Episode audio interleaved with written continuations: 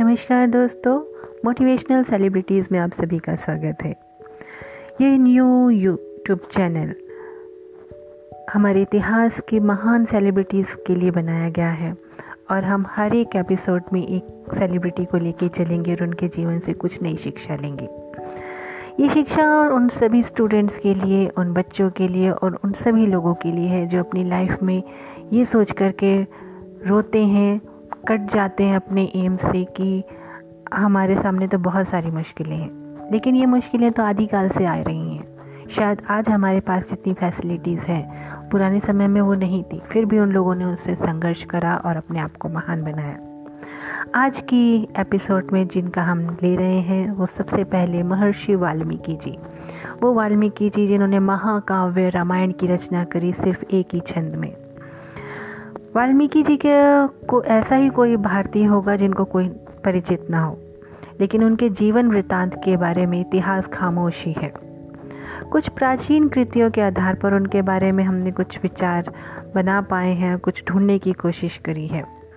महाकवि व्यास, कालिदास भभूति आदि ने वाल्मीकि जी की बहुत ही भूरी भूरी प्रशंसा करी है। भगवान वाल्मीकि जी के बारे में भिन्न भिन्न धारणा है। रामायण में स्वयं वाल्मीकि अपने आप को प्रचेतस का दसवां पुत्र कहते हैं। प्रचेतो सहम दशमय पुत्र राघव नंदन है। महाभारत में वर्णन आता है कि महर्षि चवन, जो भार्गव ऋषि थे, पर तपस्या करते हुए बाम्बी बन गई थी। ध्यान से उठने पर वे वाल्मीकि कहलाए। श्रीमद् भगवत पुराण में भी उन्हें वरुण का पुत्र कहा गया है।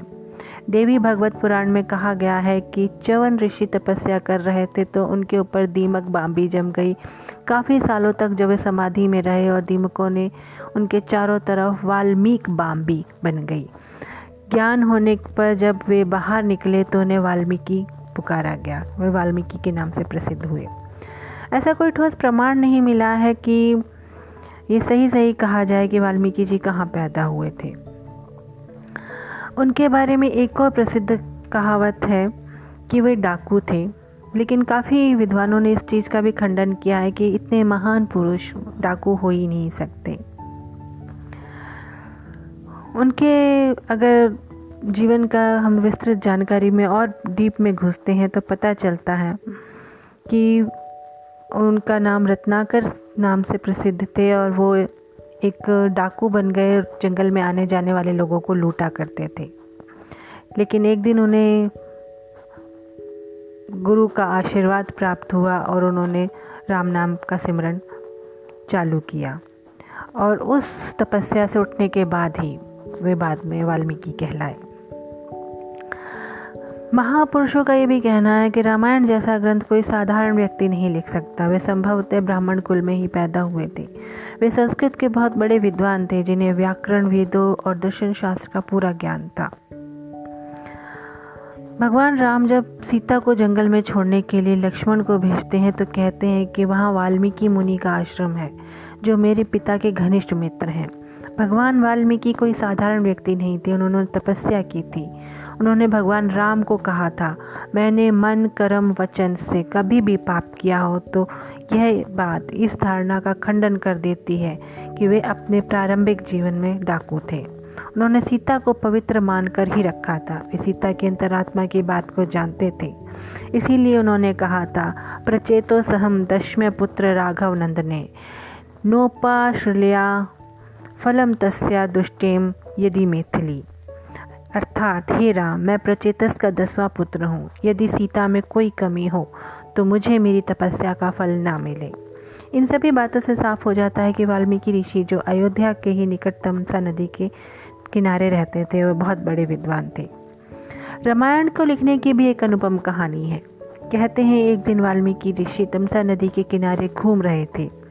उसी समय एक क्रोच मिथुन घूमता हुआ वहाँ आ गया। एक शिकारी ने उनमें से नर क्रोच को मार दिया। यह देखकर मादा क्रोच विलाप करने लगी।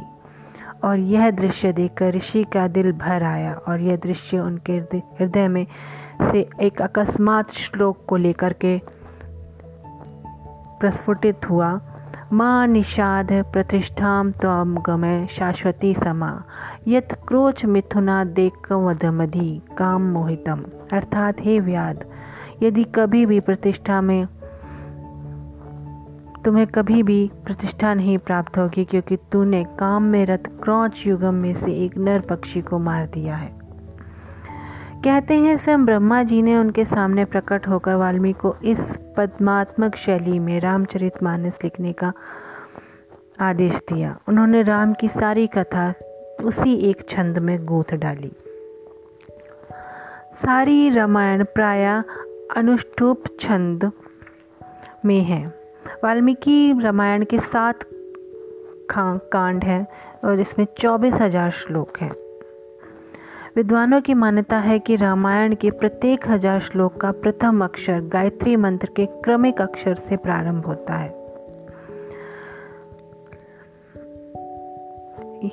वाल्मीकि ऋषि जैसे महापुरुष का जो अस्तित्व है, वो उनकी रामायण में ही झलकता है। उन्होंने एक ऐसा महाकाव्य की रचना करी, जिन्होंने युगों युगों से रामायण को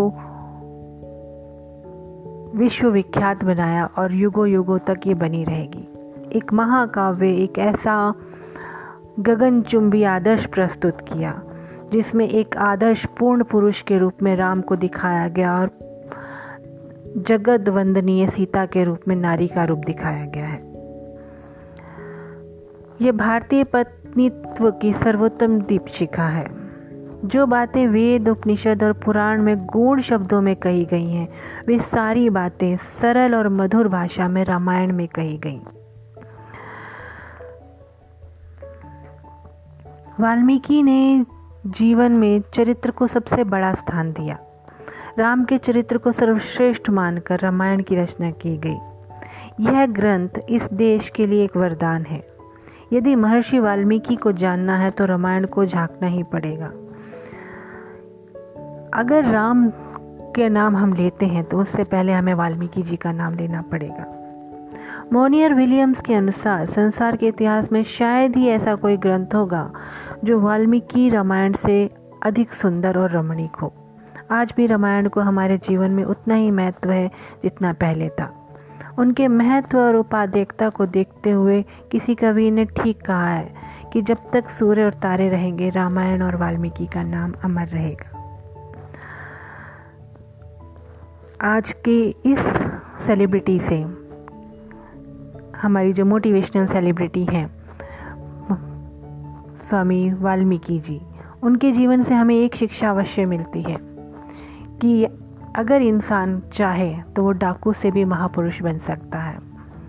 और अपने ही कृतियों के से लोगों के सामने आदर्श प्रस्तुत कर सकता है। अपने ही कार्यों के, उनके एक कार्य रामायण की वजह से युगों युगों तक वो अमर हो गए।